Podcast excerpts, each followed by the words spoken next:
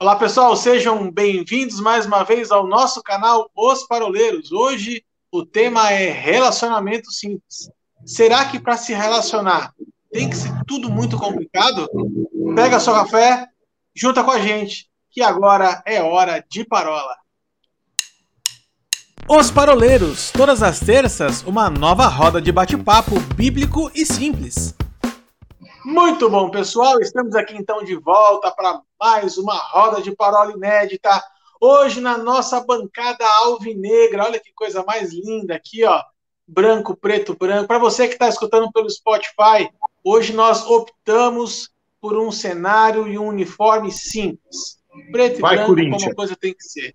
E vai, Corinthians. Como diz aquele versículo. Para dar uma base bíblica.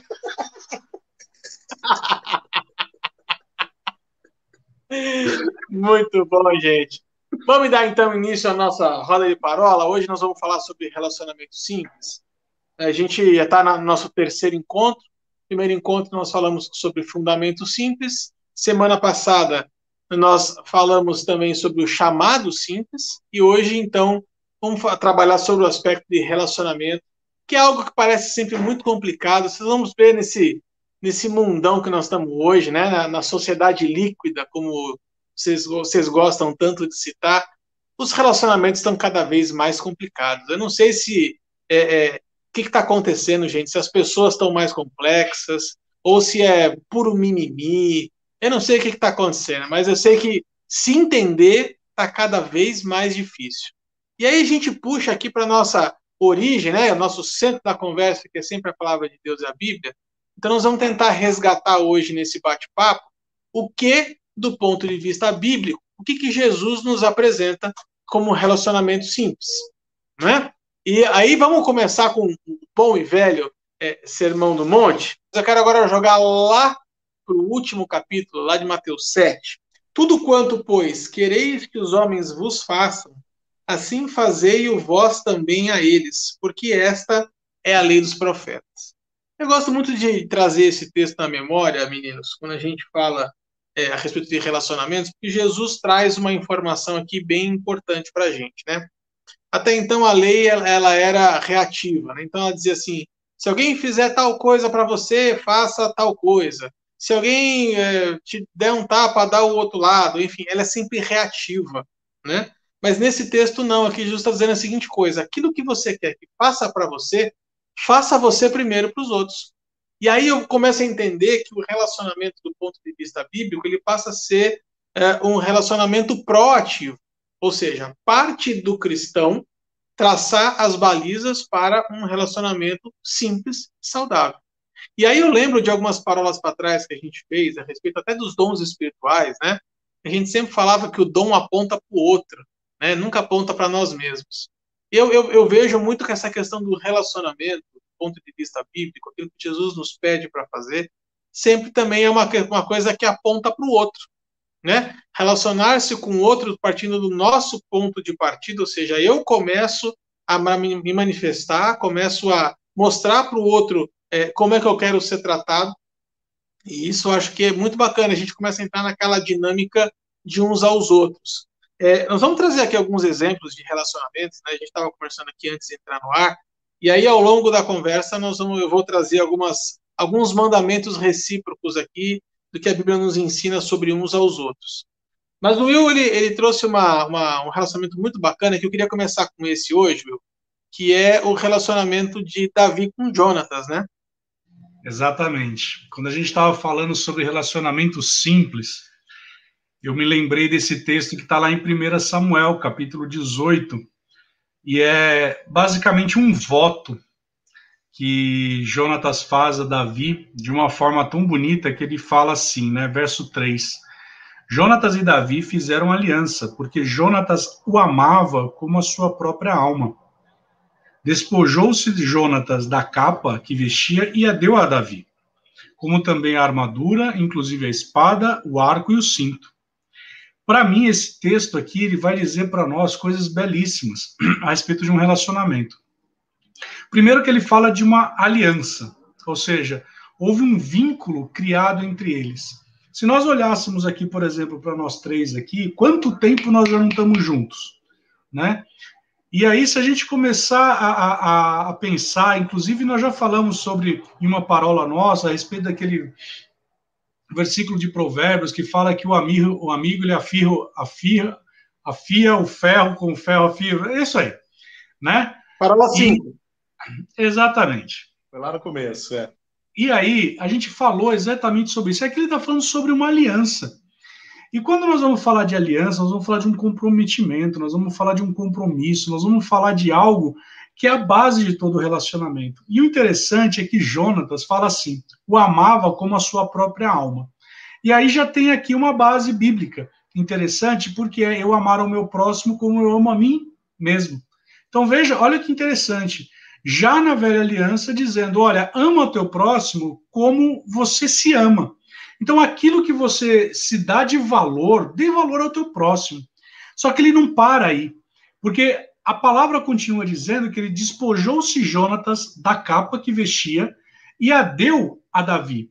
E aí nós vamos entender que quando ele tira a sua capa, ele está falando, olha, eu vou ser a tua cobertura. Eu vou estar em oração por você. Eu vou estar exatamente na proteção, na torre, como um atalaia sobre a sua vida. Ele continua ainda, deu também a sua armadura, querendo dizer, olha, eu vou estar numa proteção por você, eu vou estar à frente na batalha por você, você é tão importante para mim que eu vou me gastar e deixar gastar a tal ponto que eu não vou permitir com que haja, primeiro, qualquer risco à sua reputação, 2, eu não vou permitir que pessoa alguma venha denegrir a sua imagem. 3, eu vou preservar você contra tudo e contra todos. E aí ele fala, inclusive a espada, o arco e o cinto. A espada está dizendo, eu vou lutar por você, sabe? Eu vou estar à frente por você. Enquanto eu te defendo, mas eu também vou atacar. Eu não vou permitir que pessoas alguma se levantem contra você. Ele fala, vou ser o arco. Significa dizer, eu vou te projetar, eu vou te promover, eu vou fazer com que você seja a melhor pessoa possível. Eu lembro de uma vez que um determinado irmão na igreja me chamou para orar, e essa oração ficou muito marcada para mim. Ele virou para mim e falou o seguinte, na oração dele, ele falou, Deus, eu quero orar pela vida dele, para que o patamar onde eu cheguei, o meu teto, seja o chão dele, onde ele possa ser impulsionado mais além. Então, Jônatas está fazendo qual oração? Ele está falando assim, olha, eu quero ser o responsável por promover esse meu amigo. E aí, por fim, ele está falando, eu vou ser o cinto. E o cinto, se a gente for lá para Efésios, nós vamos ver que o cinto da verdade.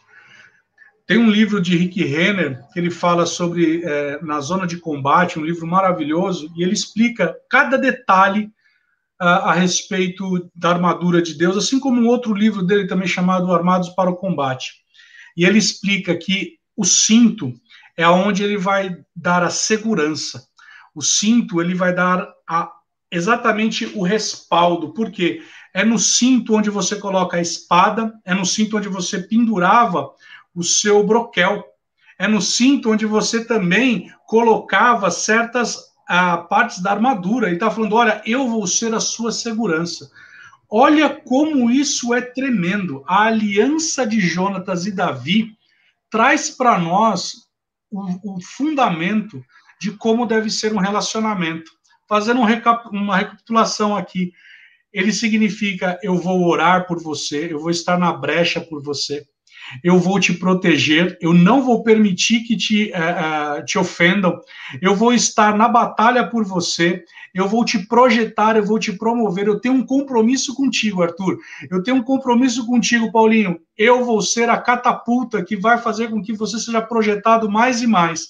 E outra, eu vou fazer com que tudo, dentro desse nosso relacionamento, nós tenhamos segurança entre nós. Uau, isso é tremendo. Não, verdade. Eu penso assim, gente, relacionamento é para ser algo muito simples. Eu gostei, Arthur, da forma que você abriu a parola. Embora, né, eu acho que um registro é legal aqui, embora a gente combine algumas coisas antes de começar, né? Ultimamente a gente dispensou os scripts, né? Sim. Ultimamente, acho que deu certo poucas vezes, para falar a verdade, né? Mas a gente dispensou por culpa do Arthur, gente. O Arthur é um paroleiro mesmo, né? Mas enfim, as verdades aparecem aqui, que nem eu falei semana passada. Sim. Quando a gente contou a verdade sobre o evangelismo, sobre a vida do Ilcinho, né? Quando ele estava lá doente de amor, procurando remédio na vida noturna, e a gente pregou o evangelho para ele, né? Ele foi curado pelo evangelho. Entrou, todo estronchado, entregue no bar as bebidas lá, né? Foi, né? Nas boates da Zona Sul. E aí, o remédio da vida noturna ele achou em uma vigília em cima do monte, lá no Guaraú, ô terra, né? Agora, eu até perdi o fio da meada, mas eu estava dizendo que o relacionamento, os nossos relacionamentos, eles são para ser algo simples. Uma frase de John Wesley, que eu gosto muito, que ele diz assim: se o teu coração é igual ao meu, dá-me a tua mão e irmão seremos. Né? Ou seja, o ressaltar, melhor dizendo, não está nas diferenças, mas está naquilo que é igual, está naquilo que é comum, né? Eu fico pensando se nós três aqui, né, não precisa nem ir além dessa roda plana de parola aqui, mas se nós três começarmos a colocar as diferenças teológicas que nós temos na mesa, né, nós vamos perceber que a gente tem muita divergência, que nós temos muitas divergências. Por exemplo, se a gente for para o campo da escatologia, vocês sabem que eu Sim. sou um pré-milenista clássico e eu sei que vocês são hereges nesse aspecto. Então, aquilo que é divergente, a gente não ressalta, a gente conversa numa boa. Tô brincando aqui, obviamente, vocês sabem, né? A gente tem essa maturidade para conversar, por quê? Porque o nosso relacionamento, ele não está fundamentado naquilo que é diferente. E qual que é o problema do Sim. mundo atual? É olhar para aquilo que é divergente e já estigmatizar o fulano, estigmatizar o outro a partir da divergência, a partir daquilo que é discordante do meu ponto de vista, né? Eu fico pensando o seguinte: Davi, né, o Ilcinho, ele colocou um fato do início da história de Davi. Deixa eu colocar um fato do final da história de Davi aqui, né? Que é também uma história que para mim é linda.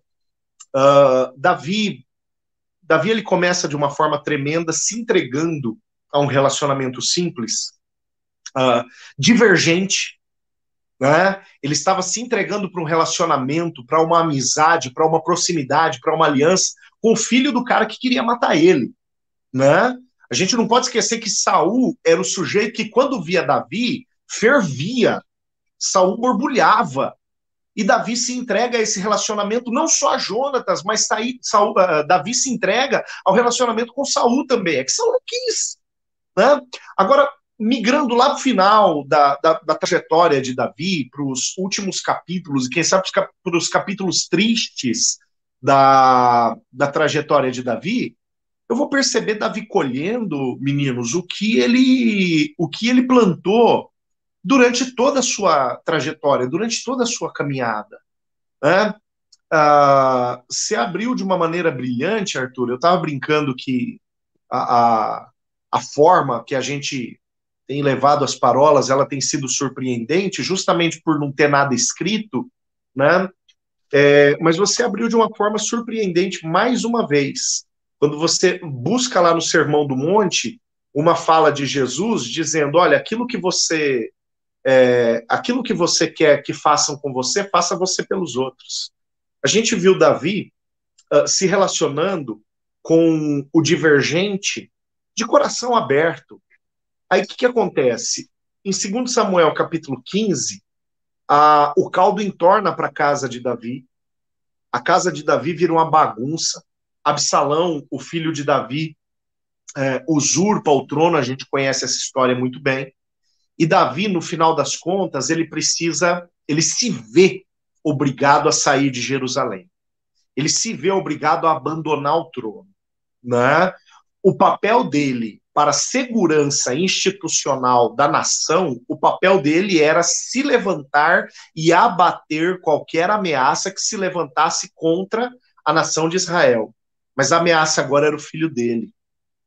E aí, quando ele se vê nessa dúvida cruel, o que fazer, então ele não cumpre o seu papel institucional, né? Você se lembra que Davi, ele entra na Bíblia em uma batalha contra Golias. Então esse cara não tinha medo de guerra, ele não tinha medo de briga, mas agora era o filho dele. E ele sabia que se ele levantasse o exército de Israel e partisse para a briga, ele iria abater o filho dele, né? E ele não queria fazer isso. A gente já conversou aí em outro momento que Davi, ele foi perdendo as coisas dentro da sua casa, né? Por falta de observância ou falta de prioridade. Pois bem, agora a conta chegou, né? E Absalão se levanta contra Davi. E Davi, então, se vê obrigado a sair de Jerusalém. E quando ele sai de Jerusalém, a palavra vai contar para nós, lá no capítulo 15, assim que ele saiu, lá no capítulo 15 de 2 Samuel, a partir do verso 19, para dar um pouco de fundamento aqui, a palavra diz assim, ó. Então o rei disse a Itai, o Geteu: por que também você está indo conosco? Volte e fique com quem vier a ser rei, porque você é estrangeiro, é desterrado de sua pátria.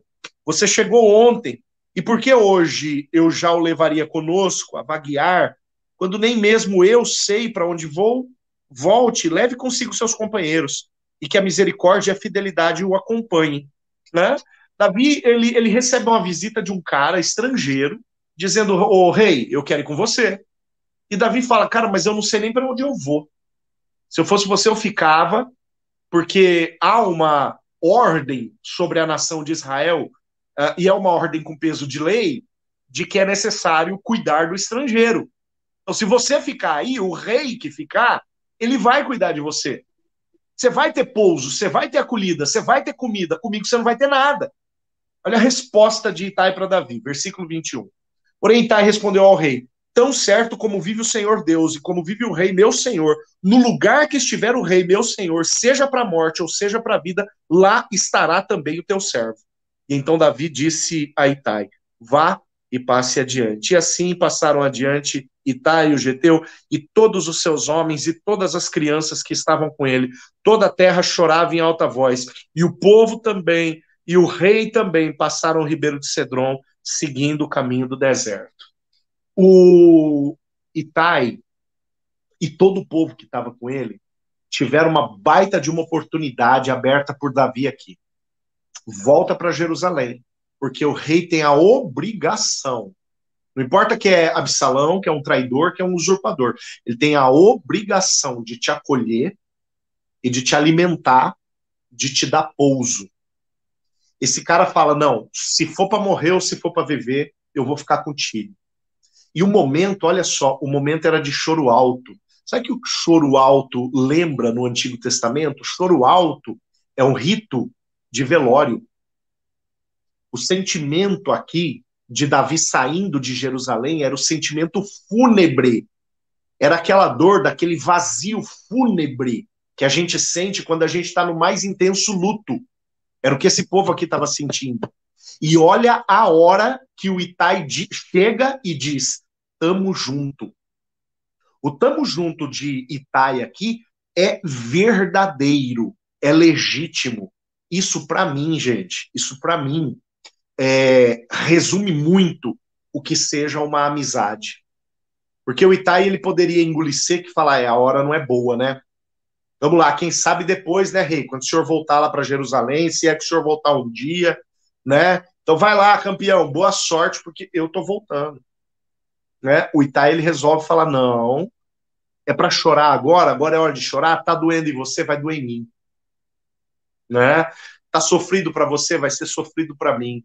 É luto para você, vai ser luto para mim. O que tá acontecendo com Davi aqui, Arthur?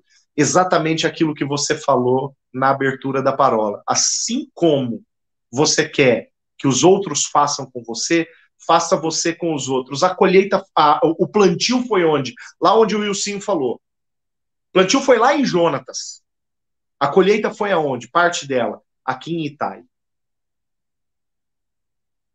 Top. Eu acho que a palavra de ordem que vai nessas... Tanto na posição da história do Ilcinho como na sua, Paulinho, uma palavra que talvez seja falado muito nos nossos dias de hoje, mas pouco pensado, né, e pouco colocado em prática, que é a questão da empatia, né? Se colocar no lugar do outro. Eu gostei muito de uma fala do Ilcinho agora há pouco, quando ele começou a abrir, e toda essa estrutura de Davi com Jônatas, né? E eu percebi a seguinte coisa, olha, o nível de relacionamento que a gente vai ter é o nível em que eu abro mão do meu e começa a valorizar o seu. Ou seja, você passa a ser mais importante do que eu. O que que eu posso fazer para te proteger, para te guardar, para te defender, para te valorizar e para te promover? Né? Eu achei muito top isso, porque relacionamentos do ponto de vista de Jesus é isso. O que eu posso fazer pelo outro? O que eu posso fazer com que minha vida seja... eu não quero usar só a palavra útil, porque a questão acho que não é utilidade, mas é disponibilidade. No que eu posso ser disponível para o outro. E aí eu queria, antes de passar a palavra de volta para o Ilcinho, usar 3 verbos aqui, que eu acho que são bem bacanas, que são 3 dos mandamentos recíprocos, ou uns aos outros, que a Bíblia nos ensina, nos mostra. O primeiro é acolhei-vos uns aos outros. Né? Acolher, abraçar, fazer com que o outro se sinta parte integrante, né? Desenvolver novas amizades, né? Outra coisa, tende cuidado uns pelos outros, cuidem uns dos outros. Isso está lá em 1 Coríntios 12, 24 e 25, acolhei-vos uns aos outros, está lá em Romanos 15, 7. E o terceiro que eu queria usar agora, nesse primeiro momento, é suportai-vos uns aos outros. E aqui suportai-vos não é de aguentar uns aos outros, mas é de ser suporte, né? Como eu posso te apoiar hoje? Como é que eu posso ser a plataforma para você se posicionar e alcançar lugares mais altos? Porque eu quero... É o famoso cara que faz a escadinha para você subir o muro, né? Eu quero ser o escadinha, eu quero ser o cara que vai te ajudar a pular o muro. Então, assim, acolher, cuidar e suportar ou ser suporte, eu acho que já são 3 verbos maravilhosos para a gente começar falando sobre esses relacionamentos, esses mandamentos mútuos. Will, quer apontar mais alguma coisa? Eu quero citar uma recomendação de Paulo, que está lá em Romanos, capítulo 12, ele vai falando assim, o amor seja sem hipocrisia, detestai o mal, apegando-se ao bem. Amai-vos cordialmente uns aos outros com amor fraternal, preferindo-vos em honra uns aos outros. Olha que forte isso. No zelo, não sejais omissos, sejam fervorosos de espírito, servindo ao Senhor. Regozijai-vos na esperança, sede pacientes na tribulação, na oração perseverantes. Compartilhai as necessidades dos santos, praticai a hospitalidade. E aí sim, abençoai-vos os que vos perseguem, abençoai o que e não maldiceis. Alegrai-vos com os que vos se alegram e chorai com os que choram. Esse verso 15, para mim, ele sintetiza muito aquilo que nós, como cristãos, deveríamos ter e experimentar dentro dos nossos relacionamentos. Ou seja, eu me alegrar com o que se alegra comigo, e ou seja, eu compartilhar, eu ter a mesa posta. Salmo 23 vai dizer que existe uma mesa posta na presença dos meus adversários. E quando nós vamos no original e saber e buscar a história a respeito do porquê que ele fala dessa mesa, ele está falando exatamente, olha, existe uma rivalidade aqui. E os inimigos vão olhar para você sabendo que existe uma mesa posta. E essa mesa posta é uma mesa de vitória, porque você vai experimentar essa vitória. E aí é que está o negócio, é quando nós, como cristãos, nós podemos estar sentados à mesa, olhando e falando, rapaz, Você está nesse momento de luta, nesse momento de adversidade, nesse momento de tribulação, nós vamos juntos caminhar, porque juntos nós vamos chegar lá do outro lado. Não é à toa que Jesus ele vira para os discípulos e ele fala, né? Olha, atravessemos o mar para o outro lado, né? E ali a gente sabe o que acontece, há uma adversidade, há uma tormenta, e Jesus está dormindo, ele fala, pai, você não se preocupa com a gente? Ele fala, rapaz, que pessoal de pequena fé, eu já tinha dito que nós iríamos atravessar do outro lado. Então, sempre tendo essa palavra de incentivo, essa palavra de nós levarmos e impulsionarmos o nosso irmão. Não sei quantos sabem, essa história nossa aqui dos Paroleiros, ela começou de uma ideia, e eu sempre falo isso para as pessoas, do decano, né?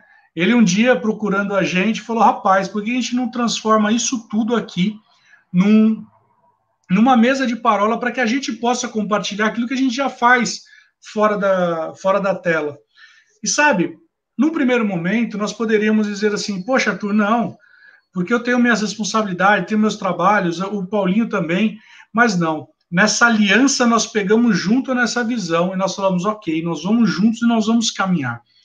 Isso é a aliança, isso é o alegrar com que se alegram. E da mesma forma, quando nós já tivemos situações aqui adversas entre nós, de perdas, de derrotas, e nós já tivemos e choramos juntos, nós já emprestamos os nossos ombros para que nós chorássemos juntos.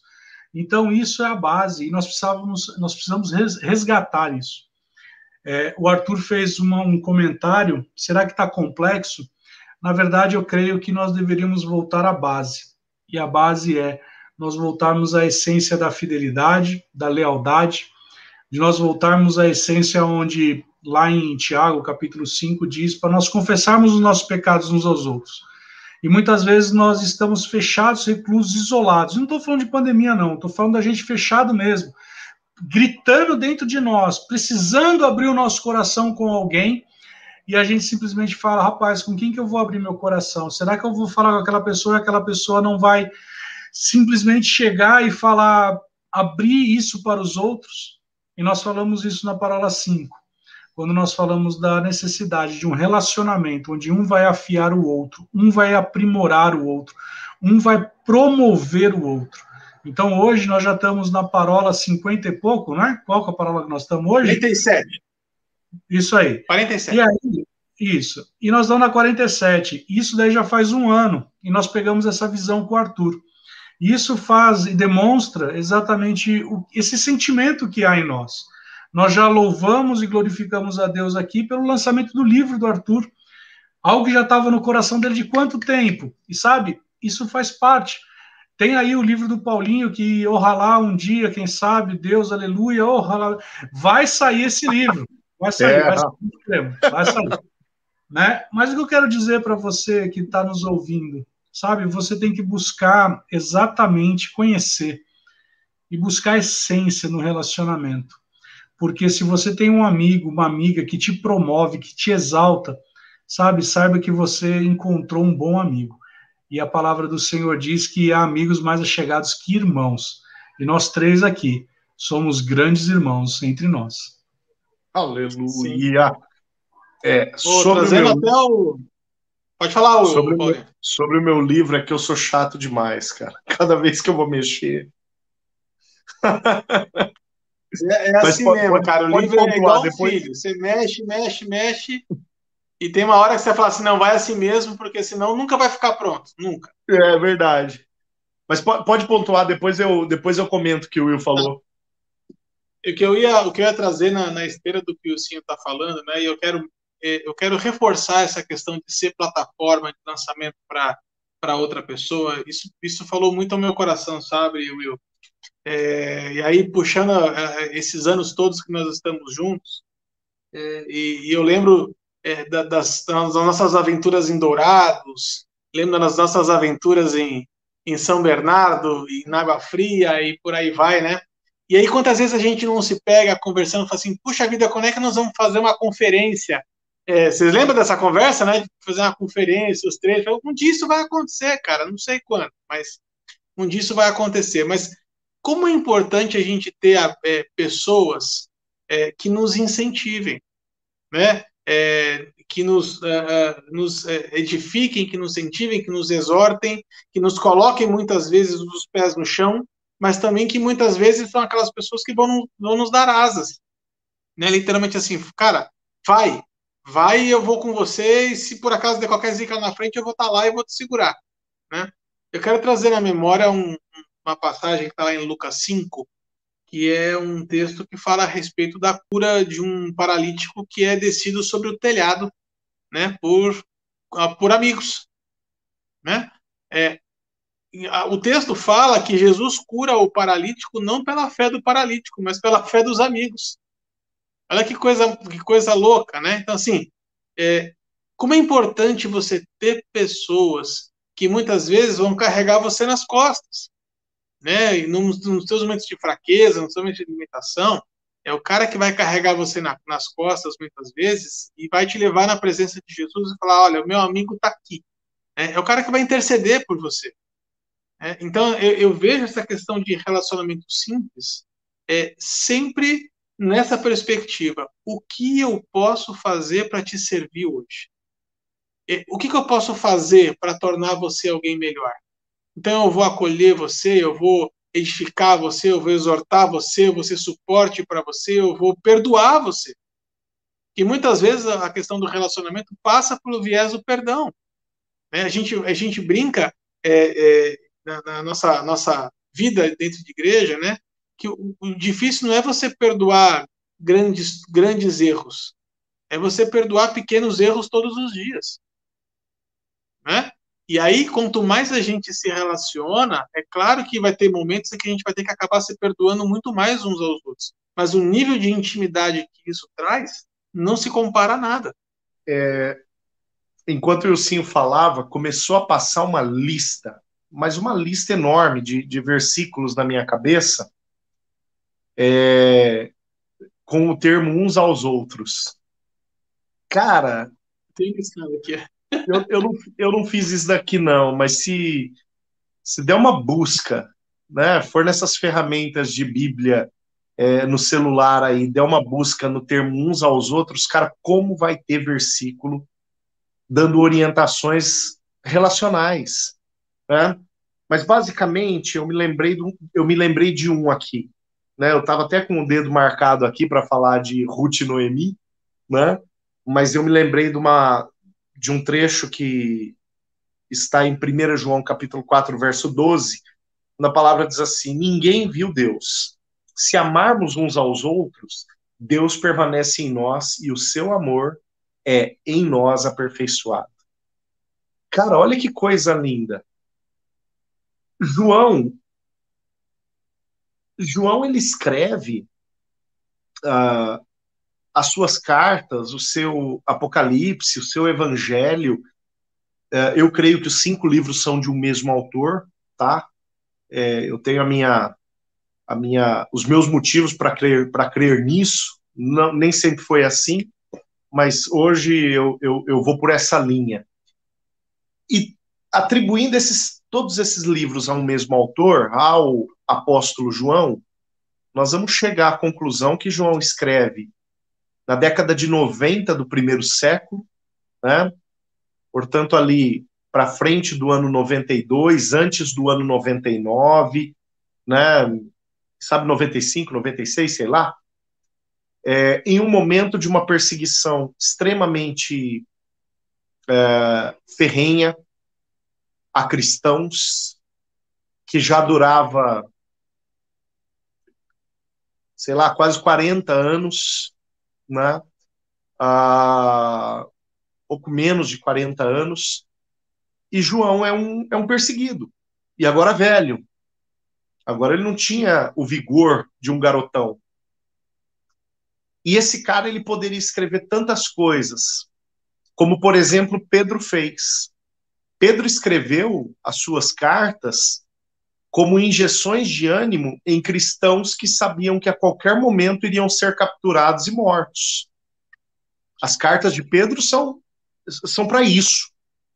João, ele está num contexto muito parecido, né? E 25, 30 anos depois de que Pedro escreveu as suas cartas.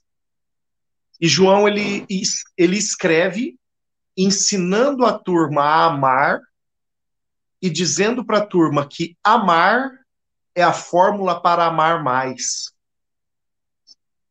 E no final das contas ele diz, amando você ama mais e fica mais perto de Deus. Porque a minha tradução desse versículo é essa.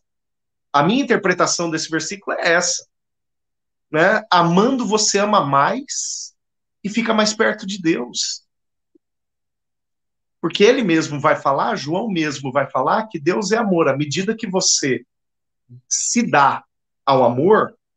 Né? E aí eu não lembro se foi o Will ou se foi você, mas falou do gastar-se e se deixar gastar, né? Will. Cara, qual é o fim disso? Né? Quando eu falo qual é o fim mesmo, não a finalidade. Qual é o fim disso? O fim disso é cada vez mais gastar-se, cada vez mais deixar-se gastar e, por consequência, cada vez mais estar próximo de Deus. Por quê? Porque estarei mais próximo da natureza de Deus. Se a natureza de Deus é amor, conforme o próprio apóstolo do amor nos ensina, quanto mais eu amo, mais eu manifesto aquilo que é o dom supremo, aquilo que é a manifestação suprema de Deus. A manifestação mais perfeita, a base de todos os dons. Nós falamos disso nas parolas sobre os dons, lá atrás. A base de todos eles. Esse é outro livro meu que está... Esse está pronto faz tempo, né? Esse eu não tive coragem ainda. Mas a base de todos os dons é o exercício do amor, o exercício do amor. E olha que revelação linda João traz para nós. À medida que você ama, mais você se aproxima daquilo que é a essência. E mais você se aproxima, então, daquilo que é o próprio Deus. Maiores possibilidades de expressar Deus você tem. Aí, por consequência, aquele processo encadeia. Eu amo mais, eu manifesto Deus mais, e porque eu manifesto Deus mais, eu tenho mais condição de amar. Volta naquilo que você falou lá no começo, Arthur. Olha a simplicidade do relacionamento. Porque nós estamos girando em cima daquilo que, sem combinar, você levantou como uma chave. O Espírito Santo colocou no seu coração. Né? Você levantou Amém. Como uma chave a realidade de que como nós queremos ser tratados é como nós devemos tratar os outros. É esse ciclo, é esse ciclo. E só para matar a curiosidade da pergunta que você fez, a Bíblia de Gênesis e Apocalipse tem 79 vezes a palavra uns aos outros. Tá vendo? Para dar uma base aqui, para dar uma base do negócio. Hoje o Ilcinho se superou. Hoje ele não deu uma base. Hoje ele deu 79 bases. Eu vou publicar nas nossas redes sociais, nos posts ao longo da semana. Eu tenho listado aqui no meu Evernote, que vocês abandonaram, 22 mandamentos recíprocos, tá? Alguns deles têm mais de um versículo que cita, mas são 22. Eu vou estar postando ao longo da semana aqui sobre mandamentos uns aos outros, tá? Uma coisa que eu acho que é bacana a gente estar citando aqui, e aí o Ilcinho, eu sei que vai deitar e rolar em cima disso, mas eu quero levantar essa bola para ele arrebentar aqui. Tiago 5,16, Ilcinho, vai falar a seguinte coisa: orai uns pelos outros. Qual é o peso da oração num relacionamento cristão simples? Cara, pra mim você joga a bucha, né? O que significa o hebraico? O que significa o grego? O Ilcinho, você rola uma bola e... eu vou falar esses caras. Na próxima série nós falaremos sobre ciúme, inveja. Siga-nos.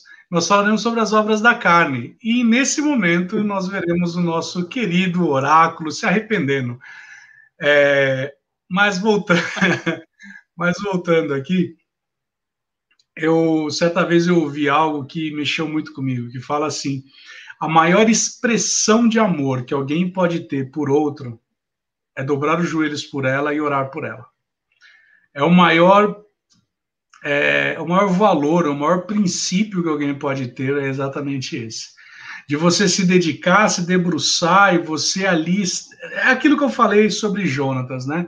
Ele deu a capa, ele falou, olha, eu vou estar te cobrindo de oração. Então, quando o Tiago, ele cita a respeito disso, ele está falando, olha, eu vou estar numa demonstração tão grande de amor por você, que eu vou adentrar uma madrugada orando por você, eu vou me colocar numa brecha por você, eu vou orar pela sua causa, pelo seu projeto, pelo seu desígnio. Quantas vezes a gente não, por coisas mais simples, a gente não pede para o nosso irmão, para que ele esteja em oração por nós, e aí se a gente entender a respeito da profundidade disso, certa vez alguém disse, né, que se você começasse a perceber tudo aquilo que você tem hoje é fruto de orações do passado, você iria glorificar de uma forma tremenda, né? Quantas vezes nós estávamos orando, nós estávamos buscando a presença de Deus, e ali Deus, ele respondeu, e a palavra do Senhor diz que o sim e o amém está em todas as suas promessas, né? E aí a gente vê hoje pessoas do nosso convívio que nós oramos. Eu me recordo certa vez quando uma pessoa do meu convívio, ela tinha perdido um nenê. E foi uma das primeiras experiências que eu tive com revelação. E eu vi exatamente o útero dela sendo limpo daquele aborto que ela tinha sofrido. Foi um trauma que ela experimentou. E aquilo ali mexeu muito comigo, porque Deus na hora mostrou para mim que ela ia ter um novo filho. Eu falei, Deus, não brinca comigo. E aí, naquele momento, eu falei, já sei como eu vou entregar essa palavra. Coloquei a mão no ombro dela e já comecei a orar e não sei o que lá, tal. E ali foi uma grande expressão de amor, porque meses depois ela me liga e ela fala assim, você não acredita, eu estou grávida. E aquela vontade de dizer, eu já sabia. Mas, veja, o que eu quero dizer com isso? Deus, ele vai compartilhando fragmentos. E ali você, na sua, talvez, imaturidade, na sua infantilidade, na tua puerilidade, na fé, você vai chegar e fazer como? Eu vou orar por você. Deus pode ter te dado uma visão, e você vira e fala assim, eu vou orar por isso. Eu acabei de ler um livro de um profeta chamado Shambaugh, e ele fala o seguinte, ele cita um outro profeta chamado George Owen, e ele fala assim, que muitas vezes Deus vai te dar uma visão a respeito. E talvez você não precise falar essa visão, mas apenas levar na sala do trono e orar. E para mim, isso é o que sintetiza, porque na medida que nós temos a direção, a inspiração de Deus e orar pelo seu amigo, quantas vezes nós já não estivemos orando e clamando ao Senhor por causas nossas aqui, coisas que podem ser grandes, causas que podem ser simples, causas que podem ser as mais complexas possíveis, sonhos que estão nos nossos corações, e nós estamos orando. Isso é uma maior manifestação do amor que pode estar dentro do nosso coração. Não é à toa que Jesus, na oração sacerdotal, ele ora, né? Ele diz assim, Pai, eu não oro para que os tire do mundo, mas que o guarde do mal. Olha que expressão de amor. Ele está falando, olha, Pai, aquilo que me foi encarregado, eu fiz, eu cumpri. Mas agora, Pai, proteja-os. E aí, de novo, eu volto para Jônatas. Eu estou colocando a minha armadura em você. Eu estou colocando a minha armadura em você, Arthur, em você, Paulinho, e para que você possa avançar e prosseguir naquilo que o Senhor tem para você. Agora, olha que coisa interessante, né? Davi coloca a armadura dele em Jônatas, mas não, o próprio Jônatas coloca em Davi, mas quando é a armadura de Saul, Davi não se sente bem com ela. Lembra aquela frase do John Wesley que eu falei lá no começo? Se o teu coração é como o meu, dá-me a tua mão, irmão, seremos. Né? Qual que era a questão ali entre Saul e Davi? Eu já disse, né? Não por Davi. Davi estava aberto ao relacionamento, a relacionar-se com Saul. Mas Saul não estava, o coração era diferente, cara. Não dá para eu ter uma armadura, né? Não dá para eu receber uma armadura que não seja fruto de um relacionamento verdadeiro, profundo, legítimo, leal, né? O relacionamento que proteja, que projete, que tenha esse cunho intercessório, né? Eu fico pensando, né? Durante todo o livro de Jó, o Ilcinho lembra de uma história, eu não sei se o Arthur vai lembrar, Mas teve uma época, teve uma ocasião que eu li o livro de Jó e fui falando para Deus: Deus, me passa na peneira, Deus, se o Senhor fizer comigo como fizeste com Jó. Lembra disso, Will? Não lembro disso, não. Vou dizer para vocês, gente, não façam essa oração. Não façam. Você que acompanha os paroleiros, não façam essa oração. E aí, o que acontece? Mas lembrando aqui, eu teve uma ocasião, eu estou colocando o Ilcinho na conversa, porque naquele dia, o Ilcinho, a Carol, outros amigos ali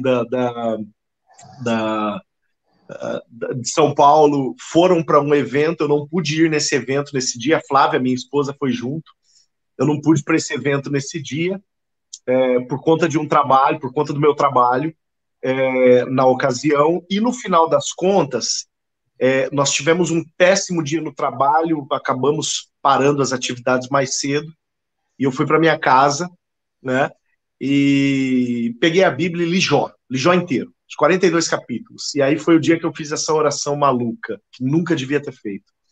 E no final das contas, só que o que me chamou a atenção ali no livro de Jó?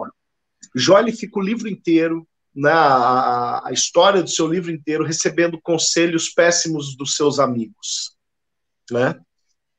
Mas os amigos eram amigos porque estavam lá com ele na hora que ele estava coçando as perebas com caco de telha, né? Ele estava feio, ele estava fedorento. A esposa dele falou: cara, morre logo, porque desse jeito aí não tá legal, não. E os amigos estavam lá, ainda que dando péssimos conselhos. E no final das contas, algo que me chama muito a atenção é que a consideração de Jó em referência àqueles péssimos conselheiros, ela se mantinha intacta. Porque se a gente for ver o final do livro de Jó, a palavra diz que Deus abençoou Jó quando ele orava pelos seus amigos. Tem gente, inclusive, que transforma isso numa fórmula, né? Você quer ser abençoado, ore pelos seus amigos. Calma, que não é por aí também. Cria uma doutrina, né? Cria uma doutrina, igual a história da sombra. A sombra de Pedro curava, então a sombra do Ilcinho cura. O lenço de não sei quem, né? O sapato não sei das quantas. Então, peraí, calma, não vamos criar doutrina. Mas, para mim, isso daqui não revela doutrina nenhuma, mas revela a consideração que Jó tinha pelos seus amigos. Ainda quando seus amigos falhavam com ele, né? Porque eles não deixaram de ser amigos, senão a palavra registraria. Jó orou por aqueles amigos da onça que ficaram o tempo todo falando bobagem para ele, mas não, a palavra diz, pelos seus amigos, Jó orou, né? Então, o sentimento permaneceu intacto, o amor permaneceu intacto. Quem sabe esses caras tinham um pouco mais para aprender com Jó, porque o único íntegro de sobre a terra, a palavra já fala, era Jó. Então, não dava para esperar muita coisa dos outros ali mesmo, né? No entanto, Jó intercede pelos caras. Pode falar, Will. Vamos lembrar que um dos amigos de Jó era um neófito, né? E esse neófito, ele acaba de se converter, ele fala assim: eu não queria falar nada, mas agora eu vou falar.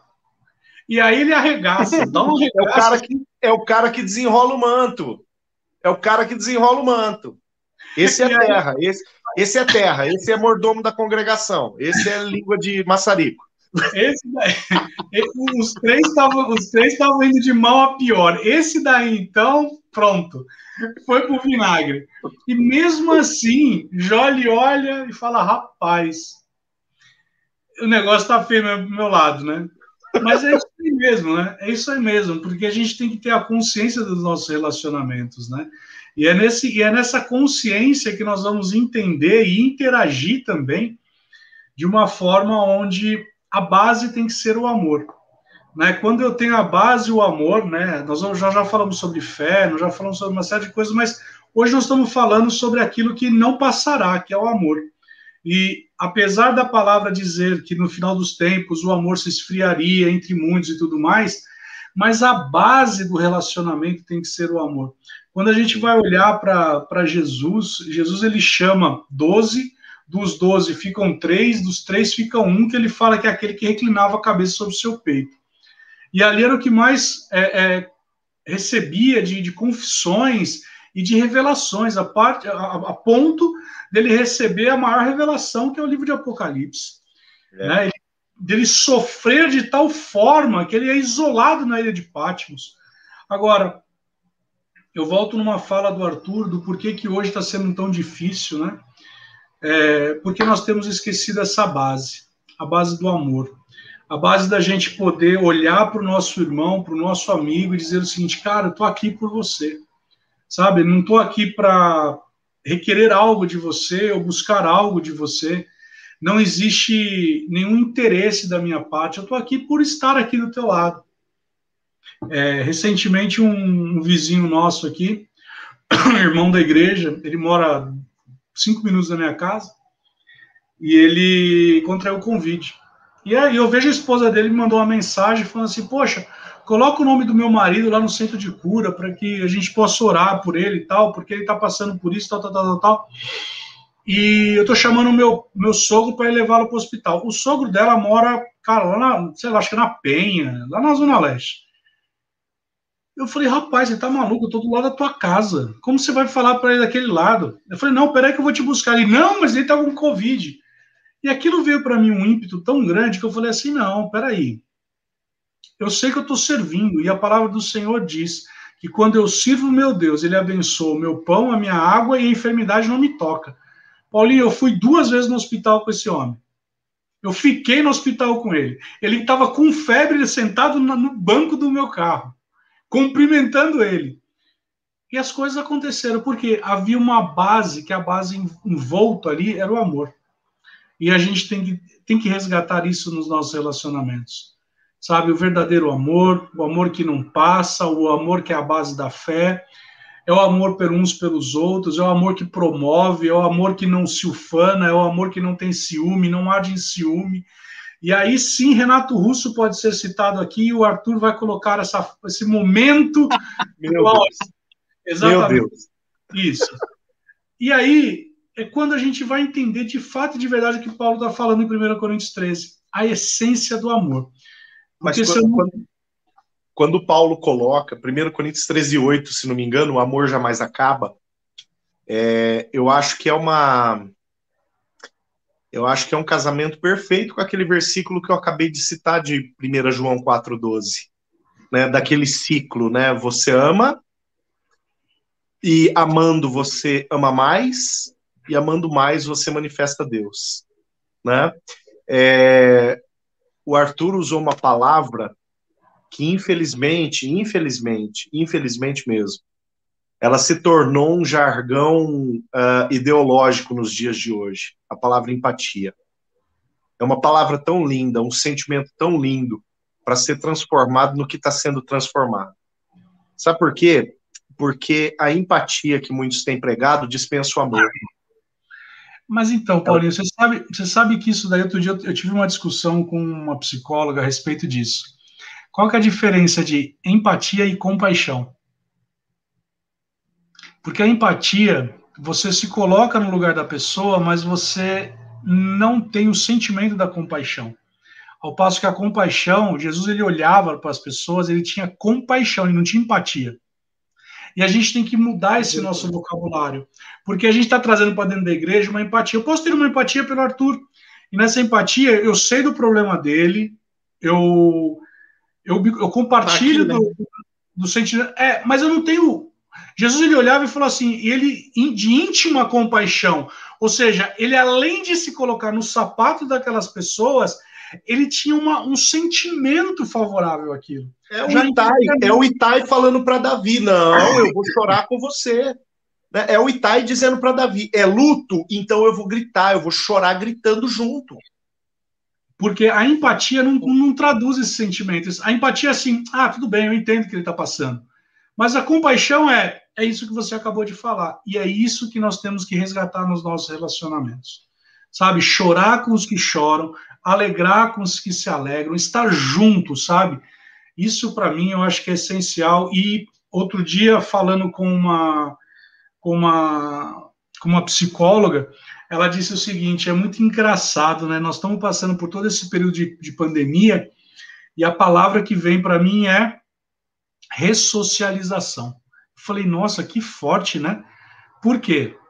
Nós estamos 1 ano e meio já isolados. nós deixamos de nos socializar. Nós vamos ter que passar por um processo depois de ressocialização. Cara, isso é muito forte. Temos que resgatar o amor, temos que resgatar a compaixão, temos que resgatar o vínculo. É a base do relacionamento simples, é o amor. Eu quero finalizar, então, aqui a nossa parola. Estamos chegando já nos minutinhos finais. O texto de João 3,16 é um texto que todo mundo conhece, né? Na ponta da língua, das pessoas que se convertem. Talvez é o primeiro dos versículos que a pessoa aprende. E aí o amor é a base desse versículo, né? E aí na nossa primeira parola a gente falou, né? Por amor ele nos resgatou. Né? Mas eu quero trazer aqui 1 João 3,16, que é um texto também, vai decorar, vai ser fácil para você decorar, que é 1 João 3,16, diz a seguinte coisa: nisso conhecemos o amor, que Cristo deu a sua vida por nós, e devemos dar nossa vida pelos nossos irmãos. Esse texto eu acho fantástico, porque é um amor, e aqui é óbvio que Jesus está falando, o texto está falando de uma entrega sacrificial, ele entregou literalmente a vida, né? Mas eu quero pegar esse texto aqui e eu quero fazer uma ponte com o gastar-se, deixar-se gastar, que o senhor trouxe no começo da parola. Eu quero deixar para você que está nos acompanhando tanto em vídeo pelo Facebook, pelo Instagram, pelo YouTube, como também quem está acompanhando por áudio, pelo Spotify. Quero agora lançar uma imagem na sua mente que, no meu entendimento, ela é uma excelente parábola para a gente falar de relacionamento simples na perspectiva bíblica. Eu quero que você coloque na sua mente agora a seguinte imagem: ou uma vela acesa, ou um lápis. Eu gosto muito dessas duas ilustrações. Vou explicar para vocês por quê, meninos. Tanto a vela acesa como o lápis, eles só cumprem o seu propósito quando eles se deixam gastar. Um lápis inteiro dentro de um estojo, ele não escreveu história nenhuma. Ele não acrescentou em nada. Ele não errou, ele não acertou, ele não corrigiu, ele não inspirou. Um lápis, ele só cumpre o seu propósito quando ele chega no fim, no toquinho. Ou seja, ele só consegue alcançar o próximo quando ele se permite acabar, literalmente. A vela, a mesma coisa. A vela, ela só cumpre o seu propósito de levar a luz para outras pessoas a partir do momento que ela se permite gastar, se permite acabar. Então, gente, fica aqui essa palavra para a gente meditar. Relacionamento simples é aquele que se entrega. É um baseado no amor que se deixa gastar, que serve ao outro, que se coloca como base, plataforma de lançamento para outra pessoa. Gente, que bate-papo gostoso hoje. Fiquei muito feliz de novo com a nossa conversa. Tenho certeza que semana que vem nós vamos fechar esse tema.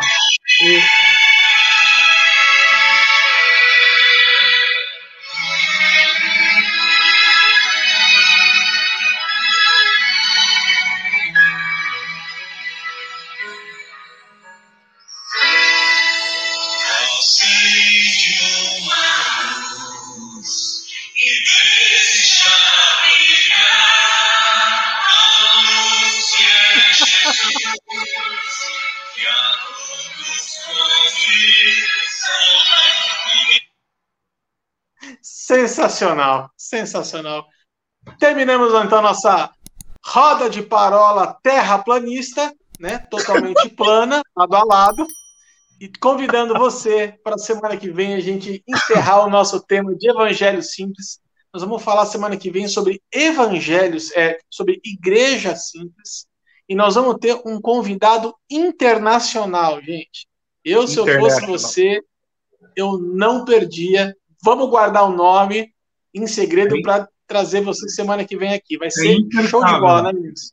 É um grande português, viu? Obrigado mais uma vez, meninos, pela companhia de vocês aí. Semana que vem nós estamos de volta, se Deus quiser. Um beijo no coração de todos. Até a próxima.